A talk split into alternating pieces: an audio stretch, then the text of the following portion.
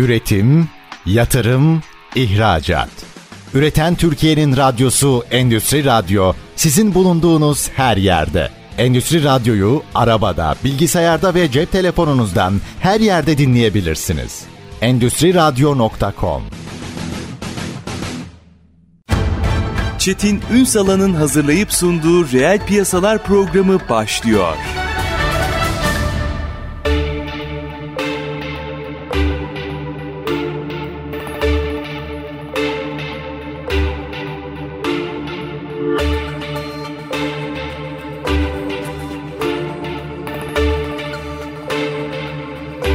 Merhabalar Türkiye'nin gerçek gündeminde birlikteyiz efendim. Bugün sürdürülebilirlik, hazır giyim ilişkisini, yaratılan bir iş modelini, dolapta bekleyen kıyafetlerle gereksiz harcamaya açılım sağlayarak karbon ayak izinden yeşil ekonomiye kadar uzanan yelpazedeki bir iş modelini ve girişimcilik öyküsünü konuşacağız. Kim bizlerle birlikte? Unomoi kurucu ortağı Gözde Atasoy bugün bizlerle birlikte olacak. Ben hepinizden izin istiyorum. Çünkü kendisine ismiyle hitap edeceğim. Çünkü şöyle bir özelliği var Gözde'nin diyeyim. Yıllarca aslında onu ekranlarda izlediniz. Bizim çok eskilerde program partnerliğimiz de var. Birlikte program yapmışlığımız var. Haftanın 3 günü dolu dolu. Ondan sonra CNN Spor'da, CNN Haber'de, Kanal D'nin ana haberinde her yerde izlediniz. Sonra birden bizim televizyoncu Gözde Atasoy, gazeteci Gözde Atasoy bir girişimcilik öyküsüne girdi ve yeni dünyanın ekonomik modelini de yakalayarak bir iş geliştirdiler. Arka arkaya yatırımlar aldılar. Biz biraz bu hikayeyi konuşacağız. O yüzden sizlerden izin isteyerek kendisine ismiyle hitap edeceğim. Sevgili Gözde Atasoy. Gözde Hoş geldin. Hoş bulduk. Ben de bu durumda Çetin abi diyebiliyor muyum? Rahatız. Dost sohbetindeyiz. Ben çok Biz rahatım bizeyiz. şu anda. Endüstri çok Radyo ailesi öyle. Çok da teşekkür ederim davetiniz için. Herkese ben çok merhaba. teşekkür ediyorum. Tabii yani dostluğumuz yıllarca o ayrı ama ben uzaktan bir gazeteci gözüyle de aynı zamanda böyle adım adım bütün dönüşümü takip ettim. Bir kere bütün bu hikayeye geleceğim de nereden doğdu bu hikaye? Yani televizyoncu, çok iyi televizyonlarda ana haber sunumları e, son derece iyi noktada birden girişimci olan bir Gözde Atasoy. Hikayeyi merak ederim aslında. Tabii ki seve seve anlatırım. Aslında şöyle oldu. 2008 yılında Amerika'daydım yüksek lisansı yaptığım dönemde 2008-2009 yıllarında bir staj imkanı doğmuştu ama işte öyle bir gardırobum yoktu. Öğrenciydim ve orada Rent Runway diye bir şirket kurulmuştu daha o sene. 2008'lerde. Ee, 2009'da. Yani 2009'da o yıllarda. kuruldu. Evet evet Rent Runway bizim de kendimize model aldığımız bir şirket. Ee, dünyada da bu iş modelinin en başarılı temsilcisi unicorn olmuş bir model. Rent Runway ile tanıştığımda, karşılaştığımda, deneyimlediğimde çok hayran olduğumu hatırlıyorum. Çünkü işte size hem ekonomik gücünüz çerçevesinde satın alamayacağınız ürünleri tabii benim o zamanki Hı-hı. vizyonumla daha önceliğim buydu. Hem de aynı zamanda birkaç defa kullanacağınız ürünleri farklı bir şekilde kullanım hakkına sahip olma imkanı sağlayan bir modeldi. İşte aylık belli bir ücret karşılığı sizin seçtiğiniz ürünleri kapınıza teslim ediyor. Bir ay sınırsız şekilde kullanıyorsunuz. Sonrasında bir ayın sonunda da o ürünleri teslim ediyorsanız aslında bu bir abonelik modeli olduğu için yeni ürünlerini seçerek paylaşım ekonomisinin bir parçası oluyorsunuz. Yani 2008-2009'larda daha Amerika'da paylaşım ekonomisi uygulanıyor. Çok küçük küçük başlıyordu. Küçük. En azından benim olduğum şehirde küçücük bir mağazada çok böyle birebir müşteri ilişkileriyle ilerleyen çok yeni kurulmuş bir işti aslında. Bizim esnaf mantığıyla devam tabii, tabii, ediyor. Tabii yani şu an aslında hani ben daha iyi anlayabiliyorum onların o zamanki duygusunu. Biz ilk müşterilerimiz artık hani sarıldığımız bir noktadaydık. İş büyüdükçe biraz o kontrolü kaybedebiliyorsunuz. Çok Mesela doğru. Rent Runway şu an o problemi yaşıyor. O kadar fazla ürün, o kadar fazla müşteri var ki müşteri ilişkileri konusunda çok geride kaldığını kendi de kabul etti şirket olarak. Ama o zamanı düşünecek olursanız ilk müşteriler çok kıymetlidir ya öyle bir atmosferde tanışma fırsatı buldum ben. Döndükten sonra da hep bu iş modeli aklımdaydı. Özellikle de sektörüm gereği televizyoncu olarak devamlı takım elbiseler işte ipek gömlekler, kalem etekler giydiğim için e, bir çeşitliliğe de ihtiyacım olduğu için ekranda devamlı farklı giyinmem gerektiğinden e, hep aklımın bir köşesinde ya yapmadı mı kimse niye yapmadı dediğim bir dönem olduğunu hatırlıyorum. Çok sonrasında da şu an ortağım olan Ayşe Kefli ile çok da yakın arkadaşım da öncesinde bu projeyi paylaştığımda onun da benim kadar heyecanlandığını gördüğümde bu biraz böyle yavaş yavaş iş ciddiye binmeye başladı. Ayşe iş geliştirme uzmanıdır. Bir finansal yıl 5 yıllık bir iş planı çıkardı karşımıza. Ya aslında bak çok olabilir. Aslında dünya şuraya gidiyor. Daha fazla araştırmaya başladık. Daha fazla konuşmaya başladık. Ama bizim yolculuğumuz biraz Türkiye'deki diğer startuplardan farklı oldu. Çünkü en baştan yatırım almaya karar vererek yola çıktık biz. Çok böyle küçükten kurulup büyüyebilecek bir iş modeli olduğunu düşünmüyoruz. Zaten konuştuğumuz kimse de bize bu yönde tavsiyede bulunmamıştı. Belirli bir envantere ihtiyacınız var. Belirli bir teknolojik altyapıya ihtiyacınız var. Bir depoya ihtiyacınız var. Kusursuz bir hizmet deneyimine ihtiyacınız var. Çünkü Türkiye'de zaten insanların ikinci el kıyafete karşı bir ön yargısı var hali hazırda. Onu yıkabilmek için de sizin hizmet kalitenizin çok yukarıda olması gerekiyor. Tüm bunları yani maliyet kalemleri aslında yatırımı gerektiriyor. Aynen öyle. Tam yani ürünü bulmaktan Hı-hı. tüm o operasyonel süreci yönetmeye kadar artı teknik altyapıya kadar ortaya zaten çok ciddi bir maliyet çıktığı için ve dünyada da benzer modeller bu şekilde yola çıktığı için biz Ayşe ile şöyle bir karar aldık. Biz bu yatırım arayışına başlayalım. Evet bu yatırımı bulabilirsek biz bu yola çıkalım. Bizim gibi bu fikre inanan insanları bulabilirsek. Bugün bile hala sürdürülebilirlik çok böyle insanların dilinde ama çok sindirdiğimiz, çok hayatımızın bir parçası yaptığımız bir kavram değil aslında. Bundan 3 sene önce daha da gerideydik ama bizim en çok inandığımız şey bundan 5 sene sonra çok farklı bir pazarı konuşacağı olduğumuzu düşünüyoruz. Buna inanarak zaten çıktık yola. Şu an biz yaklaşık son 2 senedir Türk üretici firmalarla hep diyalog halindeyiz. Onlardan ürünlerini kiralama konusunda nasıl alternatiflerle bir işbirliği yapabileceğimize dair e, geri bildirim almaya çalışıyoruz. Bundan 2 sene önce e, çok da böyle bildiğimiz, tanıdığımız insanlar ya gülerek bizi uğurluyorlardı. Hani kızlar size kolay gelsin ama hani hoşça kalın. Hani benim de, İcat benim de, aynen benim de vaktimi daha fazla almayın. Şimdi aradan iki sene geçti. O iki senede bir de pandemi yaşandı. Bu pandemi sürecinde de şöyle bir durum oluştu dünyada. Birçok dünyadaki büyük üretici firma kendi abonelik modellerini başlattı. Yani marka vermeyeyim ama bunların içinde hem lüks üretici firmalar var hem de hızlı modaya Hı-hı. hizmet eden markalar var. Aynı bizim sistemimizde aylık belirli bir ücret karşılığı bu hani hızlı moda markasında 29 dolar, lüks markada 149 dolar ama birebir aynı şeyi yapıyor. Ürünün nihai fiyatıyla doğru orantılı. Aynen öyle. Ürünün aslında. nihai fiyatıyla doğru orantılı ama bir ayda size ya 3 ya 4 ortalama böyle oluyor. Ürün veriyor. Bir ay boyunca kullanıp geri teslim ediyorsunuz. Şimdi dünyada bu örnekleri görünce şimdi Gözde ve Ayşe'nin anlatması o kadar etkili olmuyordu tabii ama işte bilmem ne markasının, bilmem ne designer'ının, tasarımcısının bunu yaptığını görünce onlar bu sefer bizi aramaya başladı. Gözde hani, Ayşe bize bunu anlatmıştı ha, dönüyor. Ben bunu bir yerden hatırlıyorum dedikleri bir noktaya geldik ve şu anda birçok firmayla artık anlaşma yapabilecek durumdayız. Çok kıymetli çünkü asıl en büyük kaynak zaten hali hazırda üretilmiş olan giysiler. Bu arada böyle biraz dağıldık farkındayım. Ben işin ne olduğunu bir anlatmadım. Yok e, onu e, açacağım ama bence bu özellikle girişimciliğe giden ve aslında fikrin evet. nasıl kabullendiği bence daha kıymetli. Burayı tamamlayalım. Tamam, tamam. Çok sevindim öyle düşünmeye çünkü böyle çok dağıldım gibi geldi bir anda. Ve sonrasında bir yatırım arayışımız oldu. Bizim için enteresan bir yoldu. İkimiz de farklı iş alanlarında çok uzun yıllar çalıştık ve bu girişimcilik ekosistemine çok uzak insanlardık. O yüzden çok tanıdığımız, bildiğimiz bir alan da değildi. Agresif bir şekilde saldırdık diyebilirim. Yani Google'a isimleri yazıp numaraları bulup insanlara ulaşıp bizim böyle bir projemiz var diye heyecanla anlattık olabildiğimizce çok insana ve yolumuzda çok doğru insanlar imkanlarla o kadar çok kişiye ulaşınca bir şekilde kesişti. Hani e, şanslı olduğumuzu düşünüyorum. Zamanlama olarak şanslı olduğumuzu düşünüyorum. Şirketi kurduktan sonra Covid mesela başladı. Hı hı. Hani muhtemelen kurmazdık. Hijyenin dünyada Hiçbir en yerde önemli. toplantı yok. Kimse bir yere gitmiyor. Evet mesela. konu olduğu, sosyal hayatın olmadığı bir atmosferde. Tabii. O yüzden bunlar şansa dair şeyler ama hani herhangi bir fikriniz varsa ulaşabildiğiniz kadar insana ulaşmanız Türkiye'de çünkü aslında güzel bir ekosistem var ama uzak olduğunuz zaman ne yapacağınızı bilmezsiniz ya bence eksiklik biraz orada. Hı hı.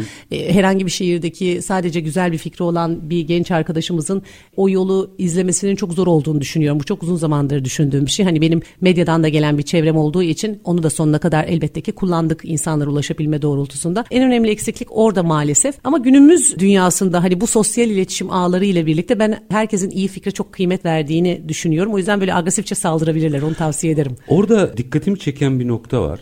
Mesela bütün bu süreçte tabii işin bu boyutunu çoğu insan bilmiyor. Hani derler ya dışı seni içi beni yakar diye. muhtemelen o çok kolay bir mücadele değil. Fakat bütün bu süreçte mesela yeni ekonominin bir göstergesi olarak sosyal medyayı çok iyi kullandığınızı gördüm.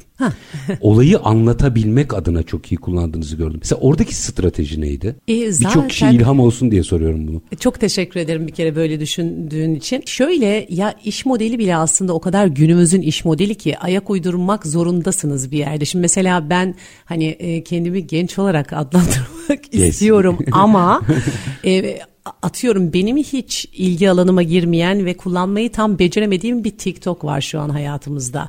Hani e, bir önceki jenerasyona göre belki ben sosyal medyayı çok iyi kullanıyorum ama orada da çok farklı bir algoritma dönüyor ve benim kendi kreatifliğimin hiç işe yaramayacağı bir alan. Çünkü kendi dinamikleri olan ve benim den farklı bir jenerasyona aslında e, bağ kurmayı hedefleyen. Tanımadığımız bir, bir tüketici. Tanımıyorum, bilmiyorum. E, bana güzel gelen şeyin hiç karşılığı olmadığını, bana yok ya bunu paylaşmalıyım dediğim şeyin milyonlarca izlendiği bir platform olduğunu görünce ha dedim yani burada bizim bir durmamız gerekiyor. Orada bence doğru ekibi kurmak çok önemli. Yani hani e, bu tarafı biz çok beslemeye çalışıyoruz. Özellikle sosyal medya alanında e, benim de kendimi eksik hissettiğim alanlarda daha da gençlere o alanı vererek çünkü onlar başka bir şeyin içine büyüdüler. Başka bir şeyin içine doğdular. E, benden çok daha erken yaşta bu mecralarla tanışıp başka bir yerden dünyaya bakmayı bildikleri için oraları daha çok e, ekipteki genç arkadaşların desteğiyle canlı tutmaya çalışıyoruz ama bizim ilk günden beri çok öncelik verdiğimiz bir şey. Bizim tüm işi aslında başlarken büyütme stratejimiz sosyal medya üzerindendi. Yani aslında orada bir strateji ihtiyacı Hı-hı. var doğru mu? Kesinlikle öyle. Bizim zaten e, görsel de bir iş yaptığımız için e, bir de şimdi şöyle bir gerçek var. E, özü tamamen sürdürülebilirliğe dayanan bir modelimiz var ve aslında beni de Ayşe'yi en çok heyecanlandıran kısmı bu. Evet hani gerçekten işte moda endüstrisi petrol sektörünün ardından dünyanın en büyük ikinci kirleticisi ve daha fazla kıyafete aslında dünyanın ihtiyacı yok. Yani şu an hali hazırda üretilmiş olanlarla biz hepimiz ömrümüzün sonuna kadar giyim ihtiyacımızı karşılayabiliriz. Ama bir de çeşitlilik arzusu var. Özellikle kadınlar için söylüyorum hmm. bunu. Ee, ve bir montun sarısını alıp e, pembesinde aklının kalma durumu da var maalesef. Hani bu bizim zaten durduramayacağımız bir güdü kadınlardaki. Bizim anlayabileceğimiz bir şey hayır. Hayır hayır hayır hayır anlamaya da çalışmayın.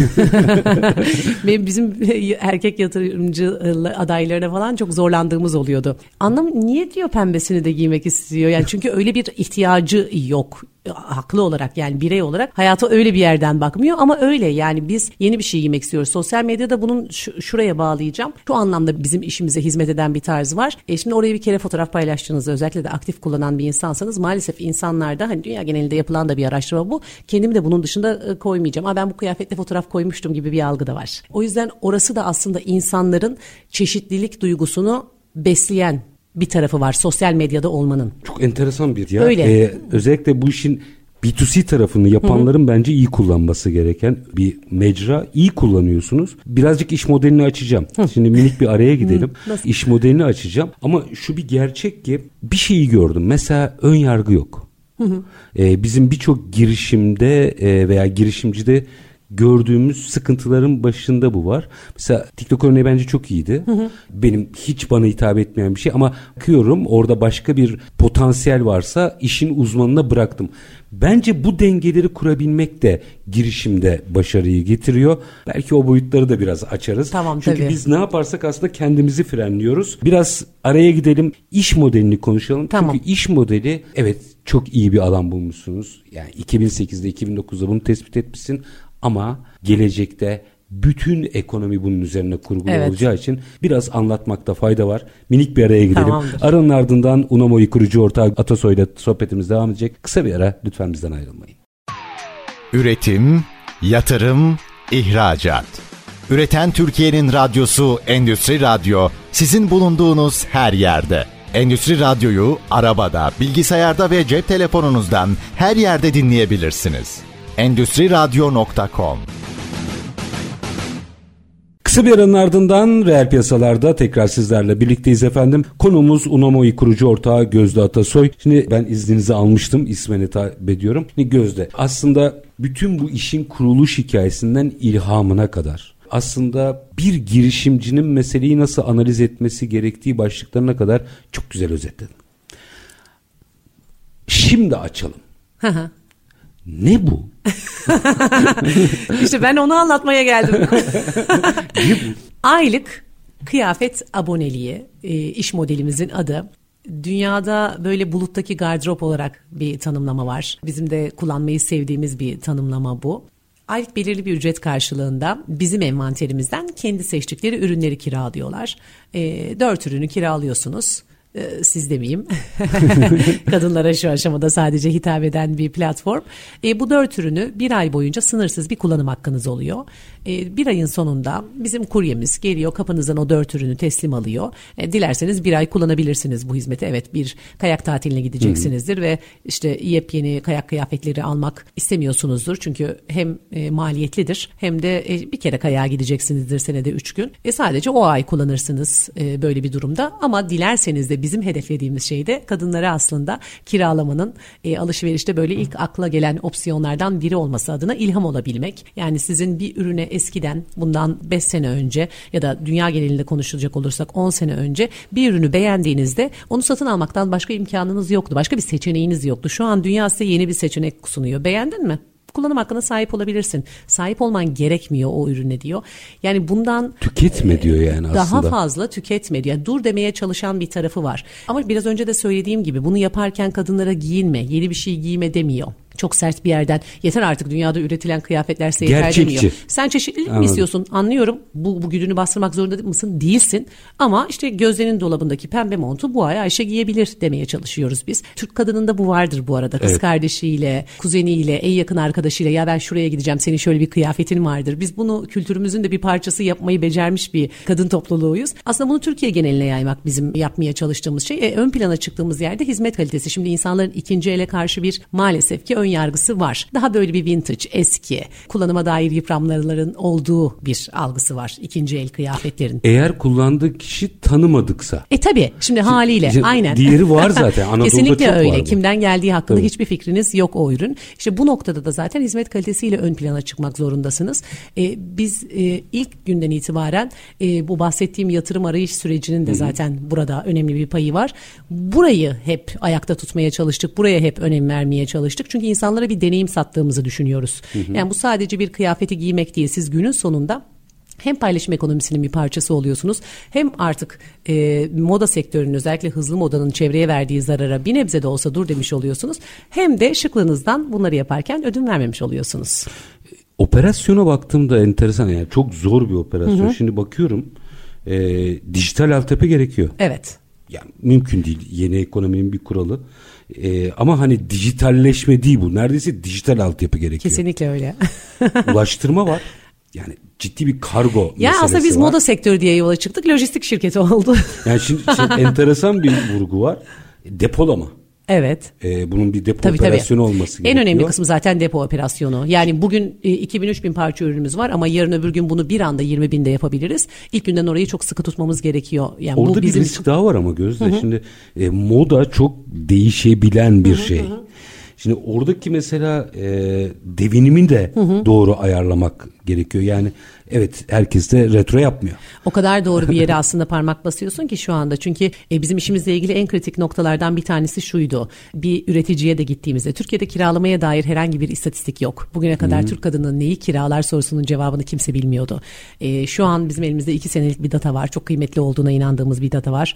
E, çünkü Türk kadının artık yavaş yavaş neyi kiralamaktan hoşlandığını ve neyi kiralamaktan hiç hoşlanmayacağını öğreniyoruz. Şimdi biz ilk alımlarımızı birazcık daha genel geçer kurallara göre yaptık. Hem işte bir e, stilistle çalışıp e, zevkli diye tabir ettiğiniz bir insanın zevkine göre bir envanter oluşturduk. Aynı zamanda da e, dünyada bu modeli e, uygulayan e, firmaların işte en çok kiralanan ürünlerini kendimize e, göz önünde aldık. Aynı zamanda da Türk üretici firmalardan işbirliği içinde olduğumuz e, en çok satan ürünlerini e, bizimle paylaşmalarını istedik. Şimdi orayı çok önemsiyorum. Hı hı. Çünkü böyle bir yapı aynı zamanda Türkiye'deki üreticiyi de başka bir faza taşıyor. Kesinlikle öyle. Şimdi e, o boyutunu da biraz açmanızı edeceğim. Artı veri.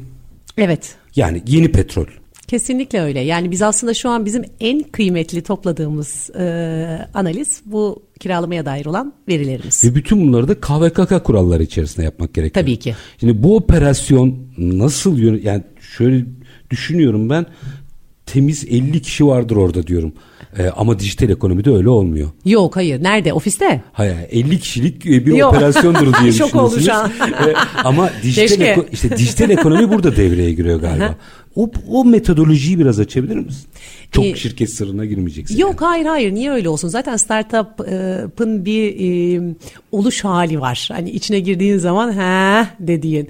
E, biz Ayşe ile bu yola çıktığımızda e, uzun süredir bilenler edenler bakın hani kurumsal hayatlardan geliyorsunuz güzel güzel işler yapmışsınız. Hani burada farklı bir dünya var hazır mısınız demişti zaten bize ama e, sen de çok iyi biliyorsun ki zaten medya gazetecilikte çok gecesi gündüzü olan ya da böyle belirli çalışma saatleri Aynen. olan bir sektör değil. E, sevdiğin sürece çok kendinden de verdiğin bir tarafı da vardır. Bir de şey avantajı var tabii. Yani sokaktaki simitçiyle de iş insanıyla da aynı dili konuşabilme Kesinlikle kabiliyeti. Kesinlikle öyle. Yani zaten artıları, katkıları hiç yatsınamaz ama aynı zamanda da bir işi severken e, kendinden vermenin veya işte fedakarlık yapmanın ne demek olduğunu bildiğim bir sektörden geliyordum en azından. Çünkü çok başka bir dünya ile karşılaşıyorsunuz. Yani gerçekten sabah uyandığında ve gece yattığında ve aynı şeyi düşünüyor olma fikri biraz enteresan. Biraz da delice bir halmiş. Onu farkındayım. ama bahsettiğiniz gibi olmuyor. Bir kurumsal şirketteki gibi hmm, şimdi şu kadar daha abonemiz geldiyse o zaman bir kişi daha almalıyız gibi değil de nerede sineği nasıl sıkıp suyunu çıkarırız da onu birazcık daha pazarlama bütçesine kaydırabiliriz. Çünkü bizim için dediğin çok doğru. Moda sektörü olarak yola çıktık. Bir kere olduk teknoloji şirketi. Operasyon tamamen işim benim şu anda. Yani ne yapıyorsunuz dersen ben koca bir operasyon süreci yönetiyorum. Hep Ayşe ile gülüyoruz hatta. Ya ben ne oldum şu anda ya? Benim sıfatım ne dediğim çok an oluyordu. Ama asıl Türkiye'de ilk olan bir iş modeli olduğu için en hem zorlandığımız dürüstçe söylemek gerekirse hem de en büyük bütçeyi ayırdığımız yer pazarlama insanlara anlatabilmek. Şimdi işte bir link verip influencerlarla işte 30 liraya bir bardak sattığınız zaman e, çok büyük dönüşünü alabilirsiniz bunun. Ucuza akşam vakti bir bardak görüp hemen sepete ekleyip alabilirsin. Ama, ama ne kadar sürdürülebilir o? Evet ama bir deneyim satarken çok böyle işlemiyor sistem. İlk defa duymuş, hayatında hiç ikinci el ürün giymemiş, kiralamanın ne demek olduğunu, abonelik sisteminin, aylık aboneliğin ne demek olduğunu bilmeyen bir kitleye ki aynı zamanda Türkiye'de biraz maalesef güven sorunları da ortaya evet. çıkıyor. Abonelik kelimesini duyanlar biraz ürkebiliyor. Sanki böyle ben bir kredi kartımı versem her ay benden çekim mi yapacaklar? Yahut ben abone oldum ne gelecek bana ikinci el kıyafet diye salatalık mı gelecek diye soran oldu. Çünkü bütün bu tecrübeler yaşandı. Evet tam da bu. Sıkıntı Bize bu. ilk defa sipariş veren abonelerimiz sipariş kapısına gidene kadar defalarca arıyor. Defalarca. Gelecekti mi? Gelecekti mi? Yani o kadar büyük bir güvensizlik çemberi var ki. Bu da önemli bir tespit. Çok ama. çok üzücü bir taraf var. Bak bir kere gittikten sonra bunu çözüyoruz. Zaten bir kere abone olanlar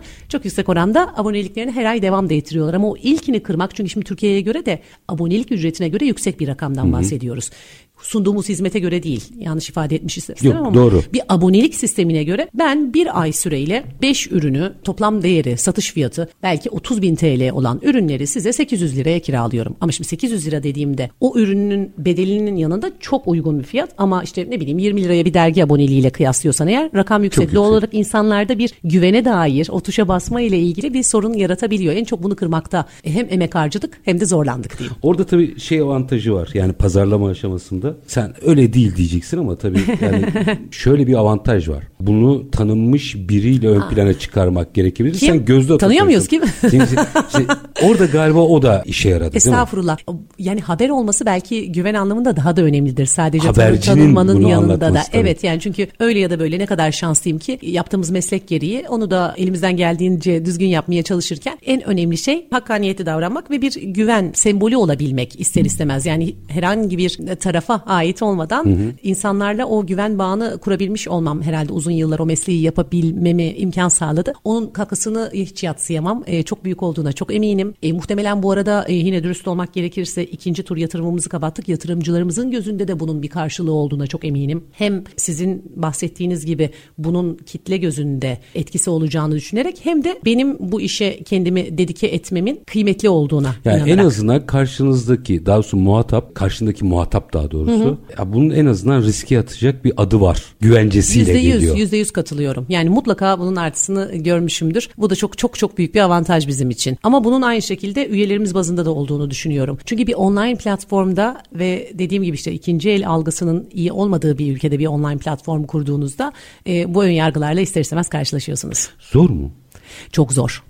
Çok zor. Biz Ayşe ile şunu ara ara birbirimize söylüyoruz. Bilsen başlar mıydın bu kadar zor olduğunu falan. Çok zor. Yani talihsiz de bir sene geçirdik. Çok açık konuşmak gerekirse. E, bizden tamamen bağımsız. Covid'i çok başta hafife almıştık. Ne olduğunu hepimiz gibi anlamadığımız için tam bir şey geldi 3 ay kapanıyoruz eve ama 3 ay sonra Geçecek. da eski hayatımıza döneriz. Olmadı. İnanılmaz bir durma anıydı bizim için. Ha şöyle bir artısı oldu. E, operasyonu kusursuzlaştırmak için vaktimiz oldu ve teknolojik altyapıyı hazırlamak adına ve yatırım arayışımızda olduğumuz için zaten online bir şekilde şekilde yatırım görüşmelerinin devam ettiğimiz bir süreç oldu ama sonrasında da sosyal hayat beklediğimiz gibi geri gelmedi. Yani çok adapte olmamız gereken değişimler oldu. Ki sizin benim e, bir numaralı kitlem müşteri olarak buna Evet. ihtiyacınız yani var. orta üst düzey yönetici kadınlardı Tabii. bizim. Dünyada da bu platformun en çok kullanıcıları o kadınlar. Yani her sabah uyanıp dolabı açıp ben ne giysem derdi olan bir kadını günün sonunda siz arıyorsunuz.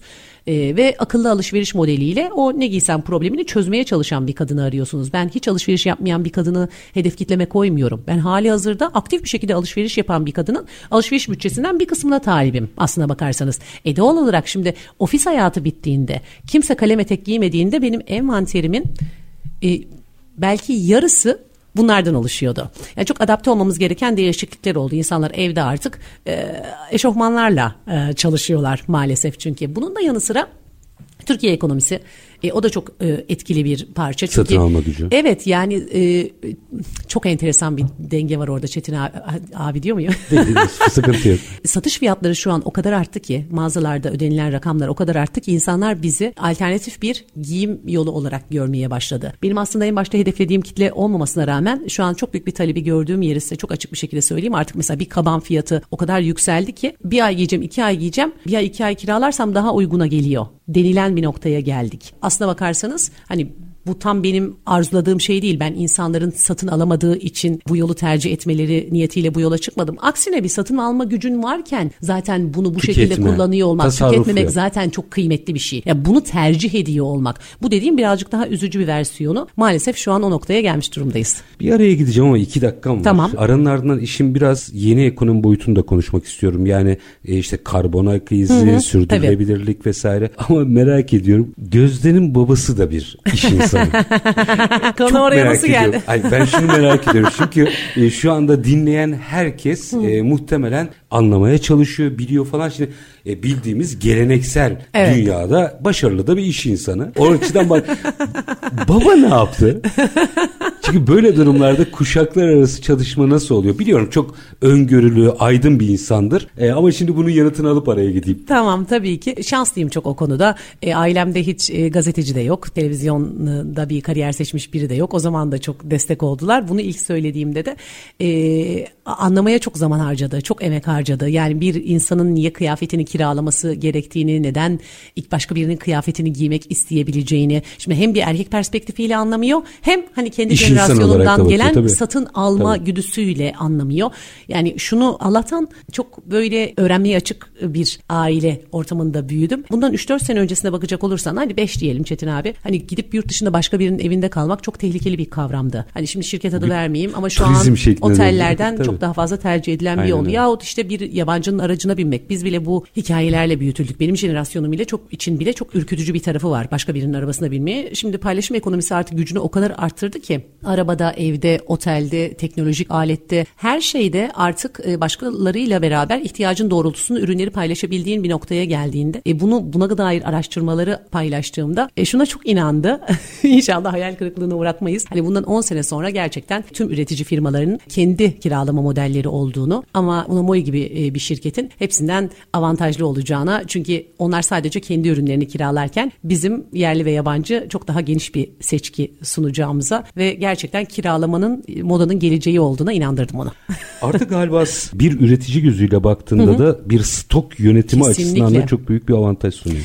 Bu Ben bir bir parçası. üretici deposu gezdiğimde yaşadığım şaşkınlığı size anlatamam. Yani onların orada duruyor oluşu bile o kadar anlamsız ki, o kadar anlamsız ve o kadar maliyetli ki. Evet. Ee, aslında bizim tabii ki de üretici burada bana işte Unamoy'ya iyilik yapayım, Gözde'ye iyilik yapayım, al ürünlerimi kirala gibi bir yerden Mümkün yaklaşmıyor olabilir mi böyle bir şey? Dünyada zaten bütün büyük benim iş modelimin bütün büyük temsilcileri üretici firmalarla yaptıkları işbirlikleriyle unicorn seviyesine ulaşmışlar. Onun da ona bir fayda sağlıyor olması lazım. İşte o elindeki fazla üretimi, eski sezonlara dahil ürünleri yahut da çeşitli gerekçelerle belki mağazalarda yer bulamamış ürünleri parantez açacak olursak küçücük bir defosu vardır. Siz onu da mağazada birinci el etiketi koyup satamazsınız ama ben onu çok rahatlıkla kiralayabilirim. Çünkü zaten ürün bir kere girdiği anda ikinci el olacak. Müthiş. Bir araya gideceğim. Tabii. Aranın ardından aslında senin gözünle, senin ve Ayşe'nin gözüyle. Bu arada çok güzel didişiyorsunuz. Ben takip ediyorum. Sizlerin gözüyle aslında yeni ekonomi, şimdiki iklim krizi vesaire nereye gidiyoruz? Biraz bunu da konuşmak istiyorum ama minik bir ara. Tamam. Aranın ardından Unamoy kurucu ortağı Gözde Atasoy'la sohbetimiz devam edecek. Lütfen bizden ayrılmayın. Üretim, yatırım, ihracat. Üreten Türkiye'nin radyosu Endüstri Radyo sizin bulunduğunuz her yerde. Endüstri Radyo'yu arabada, bilgisayarda ve cep telefonunuzdan her yerde dinleyebilirsiniz. Endüstri Radyo.com Kısa bir aranın ardından reel piyasalarda tekrar sizlerle birlikteyiz. Konuğumuz Unomoy kurucu ortağı Gözde Atasoy. Ben sizden izin istemiştim. İsmimizle birbirimize hitap ediyoruz. Gözde aslında bir girişimciliğin hikayesini de bir iş modelinde dinleme fırsatım oldu. Bir kere bu trendi dünyadaki yeni ekonomiyi konuşmak isterim ama bir sorunun yanıtını daha almak isterim oraya gitmeden Tabii. önce. Çünkü hani iş dünyasından gelen biri için belki Ayşe için çok daha kolay iş geliştirme uzmanı olduğu için. İş dünyasından gelen biri için yatırımcılarla görüşmek, üreticilerle görüşmek falan çok daha aşina konular olabilir. Yatırımcı görüşmelerini merak ediyorum. Mesela orada ne oluyor? Yani onlar gelip bir startupta neye bakıyorlar? Yeni de yatırım aldınız ekstradan ikinci onu da biliyorum. Evet. Senin haberin yok bana basın bülteni geldi. Gerçekten mi? Bu basın bültenleri maillerimize düştüğü için. Yeni yatırım turunu kapattık. e, Aynen çok denk heyecanlıyız. Ya aslında bu çok bence önemli bir soru. Çünkü bizim de cevabını bilmeden yola çıktığımız bir alandı bu. E, dediğin gibi hani birileriyle e, sohbet ediyor olmak, yeni birine bir proje anlatmak benim için nispeten kolay bir durum. E, mesleğimin bir parçası çünkü. E, ama birine bir fikri inandırabilmek işin başka bir boyutu. E, biz ikinci yatırım turunu kapattık bir buçuk senenin ardından ve işte ilk turda 5, bu turda da 3 yatırımcıyla toplam 8 yatırımcımızdan da şu geri dönüşü aldım ben ki kıymetli olduğunu düşünüyorum. E, hala erken aşama bir yatırımız baktığınızda e, çok hani büyük hayallerimiz, hedeflerimiz var ama günün sonunda zaten o e, yapıyı inşa etmeye devam ettiğimiz bir süreçte olduğumuz için bu turu da kapsayarak konuşacağım. Söyledikleri şey e, bu aşamada yatırım yaptıkları taraf alan fikir değil kişi. Yani aslına bakarsanız siz bu fikri gerçekleştirebilir misiniz diye baktıkları bir süreç var. Heyecanınızın, inancınızın, gerçekten full konsantre orada oluşunuzun çok kıymetli olduğunu düşünüyorum. Doğru mu görüyorum. anladım? Yani aslında diyor ki o fikri herkes bulabilir. Herkes yapabilir. Senin niyetin var mı? Yani bu fikri herkes hayata geçirebilir. Yani şunu da açık açık söylüyor. Yani evet bayağı diyor dünyada bu kadar popüler olmuş bir modelin hani sizden önce Türkiye'ye gelmemiş olmasına şaşkınız. Ama gelecek. Bundan sonra devamı da olacak. Ee, herkes bu fikri hayata geçirebilir. Gözde ve Ayşe'nin geçirdiği versiyona ben para koyuyorum diyor.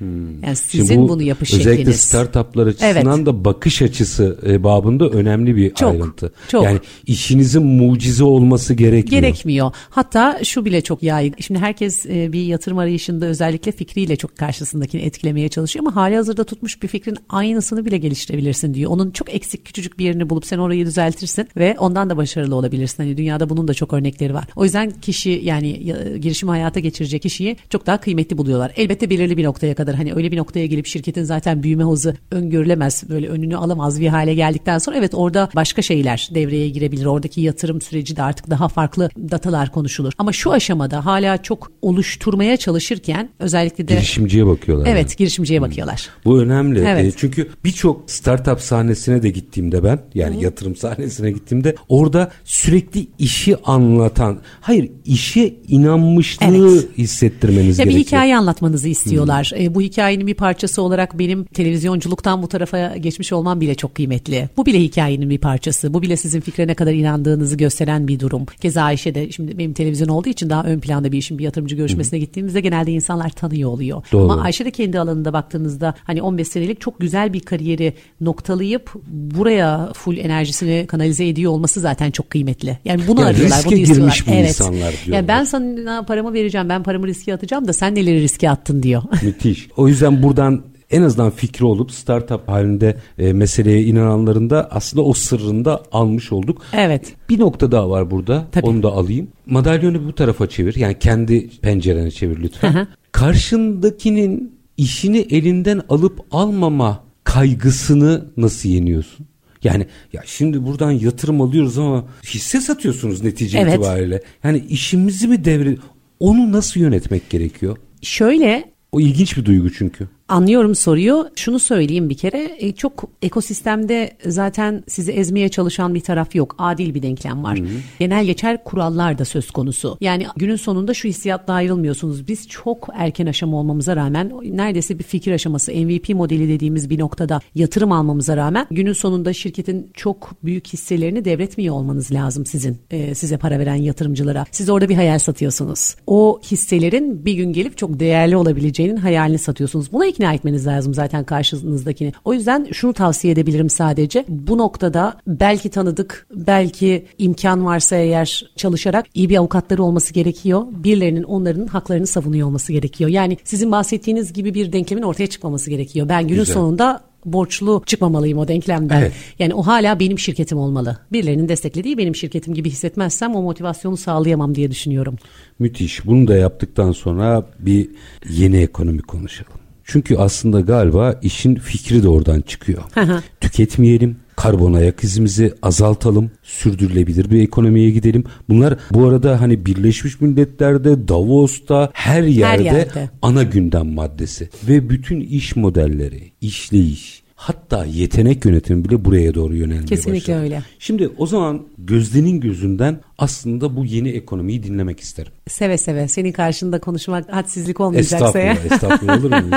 e, bizim Ayşe ile beraber tüm bir heyecanımızın gerekçesi de aslında e, modelin özünün bu kadar sürdürülebilirliğe dayanıyor olması. Artık kaynaklar tükendi ve bizim e, dünyada böyle iklim krizinin etkilerini günlük bazda hissettiğimiz bir noktadayız. Ve artık hepimizin de daha sürdürülebilir tercihler yapması gerekiyor. Yani ben ne yapabilirim ki deme söylemlerini artık biraz geride bırakmamız gereken bir noktadayız. O sınırı aşalı çok oldu. O yüzden de basit seçenekleri sunan iş modellerini yani bu değişim adına basit seçenekleri sunan iş modelleri uygulamanızın kolay olduğu iş modellerini hayatımıza katmak zorundayız. Bu illaki Unamo'yu kullanmak adına söylemiyorum. Belki siz gardırobunuzu tamamen sadeleştirip alımınızı azaltırsınız. Hani Hı-hı. ikinci el bir kıyafet giymek zorunda değilsiniz. Yahut kiralamazsınız da ne bileyim ikinci el ıı, satış yapan yerleri tercih edebilirsiniz. Alımı yapabilirsiniz. Yani te, ürün yine sizin olur. İşte bir yani hijyenle ilgili bir endişeniz vardır ya da enerjiyle ilgili bir endişeniz vardır. Bir gerekçeyle işte istemiyorsunuzdur. Ama biz artık tekstil özelinde konuşuyorum bu yeni ekonomi boyutuna eğer senin için de uygunsa. E, en başat Genel. sektörlerden biri o. O yüzden oradan yürümekte Evet yani sonra var. buradan genele geçeceğim Hı-hı. eğer uygunsa. Yani bir ürünü elime aldığımda bu ceketi üzerimdeki e, elime aldığımda etiketine bakmak zorundayım artık. E, ne yazıyor? Bir kere kullanılan kumaş çok önemli. E, hızlı moda markalarından uzak durmamız gerekiyor. Hızlı moda dediğim işte böyle modanın süpermarketi gibi bir alan. Lüks moda markalarının koleksiyonlarını taklit eden ve çok daha ucuza satışa çıkaran markalar. Şimdi isim vermeyeyim ama herkesin aklına gelen belli başlı markalar var. E, ucuz iş gücü olan ülkelerde üretim yapıyorlar. Günün sonunda işte etiketteki fiyat azalıyor belki ama e, doğanın çevrenin ödediği bedel artıyor baktığınızda. Yani bu markalardan uzak durmanız Hatta gerekiyor. Hatta çocuk işçiler vesaire. Tabii tabii. Yani zaten iş. sürdürülebilir moda kavramının içinde sadece böyle kumaş bilgisi, işte üretime dair e, düzenlemeler yok. Adil bir üretim anlayışı da var ki bunun başında da adil çalışma şartları, adil ücretler geliyor. Yani aslında aslında orada sadece bahsettiğimiz kaliteli bir kumaştan giymiş bir ürün değil. Bu etik anlamda çok daha büyük bir fotoğraf ve siz bu fotoğrafı artık bir parçası olmamız gerekiyor. Siz demeyeyim de hepimizin. Hı hı. Yani dediğim gibi kumaş bilgisine de bakacaksınız. Bu ürün nerede üretildi sorusunu da sormanız gerekiyor. Hızlı moda markaları bunu açıklamıyor. İşte tam da bahsettiğim gerekçelerle. Çünkü nerede üretildiğini açıklarsa arkasından zaten bir sürü soru geliyor. Nerede üretildiğini bir firma eğer size söylemiyorsa o ürünün, e, ürün üzerindeki kağıtta anlayın ki e, hoşlanmayacağınız bir yerde hoşlanmayacağınız şartlarda o ürün üretiliyor. Ayrıca onun yeni ekonomide de çok yeri gözükmüyor. Evet gözükmüyor ama bu gözükmeme biraz işte tüketicinin davranışları doğrultusunda Tabii. şekillenecek bir durum. Ömrü ben olayın buraya gittiğine çok eminim. Yani gerçekten bunun başka bir alternatifi yok zaten. Bir kere hani dünyadaki global trendlere baktığımızda hani ortalama bir 10-15 sene sonrasında Türkiye'de de yükselen bir durum söz konusu ya bazı iş modelleri için özellikle tüketici alışkanlıklarının benzediği ülkelerde. Şimdi Amerika'da, Çin'de biraz daha show off'u seven ülkelerde bunu da şöyle açayım. E biz biraz giydiğimizle, gezdiğimizle, taktığımızla kendimizi ifade etmekten hoşlanan bir milletiz. Kimlik ararız. Vardır bizde bu. Ya bunu çok negatif bir yerden söylemiyorum. Bir eleştirel gözle de söylemiyorum. Bu aslında benim analizim de değil zaten. Şimdi Avrupa'ya baktığınızda daha simple life, daha böyle sade bir yaşam benimsenmiştir orada. Tutmuyor bu model, bu iş modeli. Niye? Yani çok böyle e, onu da giyeyim, bunu da giyeyim, bunu da alayım, şunu da alayım. İşte giydiklerimle sosyal medyaya fotoğraf koyayım. Kültürlerinin bir parçası değil. Biz biraz kümelerin kesiştiği yerdeyiz. Kesinlikle öyle. Hepsinden biraz biraz hmm. var ama Türkiye'ye tüketim alışkanlıkları özellikle kadınların alışverişinde benzeyen tüm ülkelerde çok yükselmiş bir iş modeli bu. Onlardan 10 sene sonra da zaten burada yükselmeye başlamasını öngörmek için alim olmaya da gerek yok. O yüzden kişi yani bizim birey olarak hakikaten biraz önce söylediğim gibi yani böyle dünyada su kirliliğinin %20'sine tek başına sebep oluyor tekstil sektörü. Bunlara biraz kafa yormak gerekiyor. Sadece ucuz olduğu için bir şeyi almaktan artık vazgeçmek gerekiyor. Bunlar çok kolay, çok yapılabilir şeyler. Ve tekrar söylüyorum eğer işin hani alım gücü tarafına da bakacak olursak benim ortalama satış fiyatı e, 3-4 bin lira olan ürünlerden oluşuyor envanterim. E, normalde siz bu ürünü alamayacak olabilirsiniz ama dünya genelinde ortalaması %10'dur kiralama. 300 liraya kiralayabilirsiniz. Yani aslında da sizi ulaşamayacağınız da bir ürünle buluşturduğu için her tarafı artıya götüren bir iş modeli kiralama. Bunu şeyi hatırladığımız yerler var aslında. Yani mesela gelinlik Tabii. Bu başlamıştı. Tabii tabii tabii tabii. Abiye de çok yaygın. Çocuk, düğün kıyafeti. Düğün kıyafeti. Hı-hı. Çocukların baktığında mezuniyet kıyafetleri. Evet. Bunlar aslında hani biraz alıştığımız bu kadar sistematik değil ama nispeten böyle çok ayak doğru. izlerinin olduğu alanlar. İnsanlara mantıklı gelen bir tarafı var. İşte kayak kıyafetinde de bu biraz Keza. var. E, ya da böyle bizde outdoor sporların ürünleri de var. Onlar çok tercih ediliyor. İşte ne bileyim bir kere yelken deneyeceksiniz. Hmm. Sevecek misiniz, sevmeyecek misiniz bilmiyorsunuz. Ya da bir gün bir kampa gideceksiniz. Hani düzenli olarak hayatınızda olan aktiviteler değil de böyle şeylerde de insanlar orada hani alacağım dolap bekleyecek dünya para vereceğim orada birazcık daha bu kafa yapısına yakınlar. Bir de outdoor turizmi çok yükseliyor. Mesela dünyadan da biri buraya geldiğinde rahatlıkla o işi yanında kıyafet e, taşımadan Senin yapabilir. Senin ilgini çekebileceğini düşündüğüm bir araştırma var. Şimdi bir ismini vermeyeyim çünkü daha henüz anlaşmadık ama bir havayolu şirketiyle görüşüyoruz. Hı. Light traveling e, dünyada yükseliyor. Hafif bir şekilde seyahat etmek. Bagaj yükünü azaltmaya çalışıyor hava yolları. Karbon o da Hı-hı. yani. Ve bagaj yükünü azaltmanın yolu onların gittikleri ülkede kıyafetlerini bulmasından geçiyor. Yani düşünün ki siz sıcak bir yerde yaşıyorsunuz. Böyle bir gardırobunuz da yok. Siz yaz yani siz ne bileyim siz Miami'de yaşıyorsunuz. Olamaz mı? Olabilir. Keşke. Keşke. Kışın bu mevsimde İstanbul'a geliyorsunuz iş için. Ben yani geldiğinizde Kıyafet tutmaz. Geldiğinizde otel odanızda sizi kazanlar, kazaklar ve kabanlar bekliyor. Siz kendi eşyalarınızla daha hafif bir şekilde seyahat ediyorsunuz. Bir daha hiç giymeyeceğiniz şeylerde Burada otel odanızda sizi bekliyor. Döndüğünüzde de odada bırakıyorsunuz. Tüm operasyon da bana ait. Yani dünya aslında bu anlamda da enteresan bir yöne doğru gidiyor. İş modeli biraz buralara kayacak galiba. Büyüyecek gibi gözüküyor. Kaymak zorunda. Buraya gidiyoruz. Yani gerçekten tatil paketleri dünyada Rent Runway ne yapıyor? Otellerle anlaşmalı. Siz herhangi yani bugün işte Bodrum'da bir otele tatile gidiyorsunuz. Ürünleri sadece seçiyorsunuz. E, otele gittiğinizde odanızda seçtiğiniz tüm ürünler sizi bekliyor. Muhatabım otel. Muhatabım, Diyelim ki sıkıntı çıktı falan. Otele başvurduğumda o işleri hallediyor. Her şeyi hallediyorlar. Firmayla hallediyor ve, ve çıkarken de bırakıp çıkıyorsunuz sadece ürünleri. Yani enteresan bir yere doğru gidiyor. Yani geliştirilmeye çok açık bir iş modeli. Onu anlatmaya çalışıyorum. Bu sadece bu bahsettiğim bir ayağı. Bu bugün bizim konumuz değil. Görüşmelere başladık. Bir şeyler konuşuluyor ama hani o kadar geliştirilmeye açık bir model ki her yöne doğru ilerleyen bir tarafı var. Sevgili Gözde süren bitti ama. Bitmedi. Bitti vallahi bitti. Keşke bitmesin. Ama son hayalini almak istiyorum ya. Yani Ayşe şöyle diyeyim. Her şeyi bir kenara, iş bir kenara, e, her şey bir kenara. Ayşe ile oturduğunuzda soyadını da söyle Ayşe. Kefli, Ayşe Kefli. oturduğunuzda en çıplak alan odur. Çünkü arkadaşsınız, ortaksınız. Öyle. Yarına ilişkin belki de kimseyle konuşmadığınız hayallerinizi, uçukluklarınızı bile konuşabilirsiniz. Buraya kadar gider mi bu var, iş diye. Var, böyle konuşmalar Çetin. En uç ne? Ee, şöyle söyleyeyim, gerçekten Türk kadınının alışverişte önceliği olmayı hayal ediyoruz. Ben bir kadının bir şeye ihtiyacı olduğunda herhangi bir şeye aklına gelen ilk opsiyonun Unamo'yu olacağını hayal ediyorum herhangi bir şey. Hayalim bu. Ee, çok daha hızlı bir operasyon hayal ediyorum. Tabiri caizse şimdi işte telefonumuzda aplikasyonlar var ya e, vermiyorum isim. Lütfen.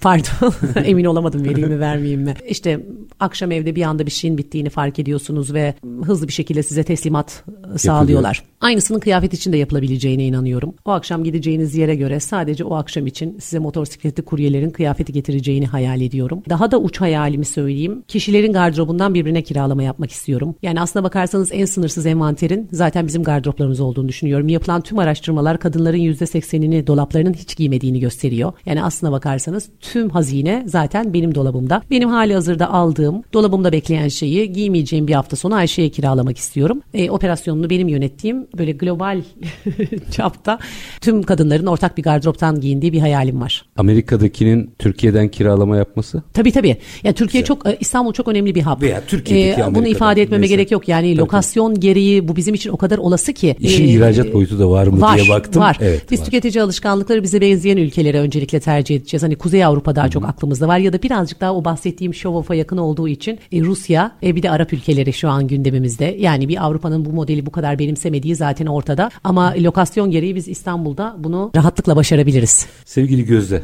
çok teşekkür ederim. ben çok teşekkür ederim. Ee, bir kere yıllar sonra aynı mikrofonun karşısında yine Benim konuşuyor olmak çok keyifliydi. Çok çok güzeldi. Çok teşekkür ederim. Ve e, emeğinize sağlık. Gerçekten ikinizin de yolu açık olsun. Umarım güzel ifade Ama edebilmişimdir. Bu hikayeden aslında bize Türkiye'deki girişimciliği, yatırım, yeni iş modeli, nelere dikkat etmemiz gerekiyor. Hatta geleneksel sektörlerin bile dönüşeceği sürdürülebilir bir ekonomi anlattın. Çok teşekkür ederim. Ben çok teşekkür ederim. Umarım dinleyenler de keyif almıştır. Efendim biz bugün farklı bir iş modelini daha doğrusu bir iş yaratmayı konuştuk. Hatta bu konularla hiç ilgisi yani tekstille hiç uzaktan yakından ilgisi olmayan iki ismin aslında bir projeye inanarak bir fotoğraf ortaya çıkarmasını bunun yolculuğunu da konuştuk. Tabii ki eş zamanlı olarak sürdürülebilir karbon ayak izi vesaire dünyadaki yeni ekonomiyi de konuştuk. Bugün konuğumuz Unomoi kurucu ortağı Gözde Atasoy'du. Biz her zamanki gibi bitirelim. Şartlar ne olursa olsun paranızı ticarete, üretime yatırmaktan, işinizi layıkıyla yapmaktan ama en önemlisi vatandaş olup hakkınızı aramaktan vazgeçmeyin. Hoşçakalın efendim.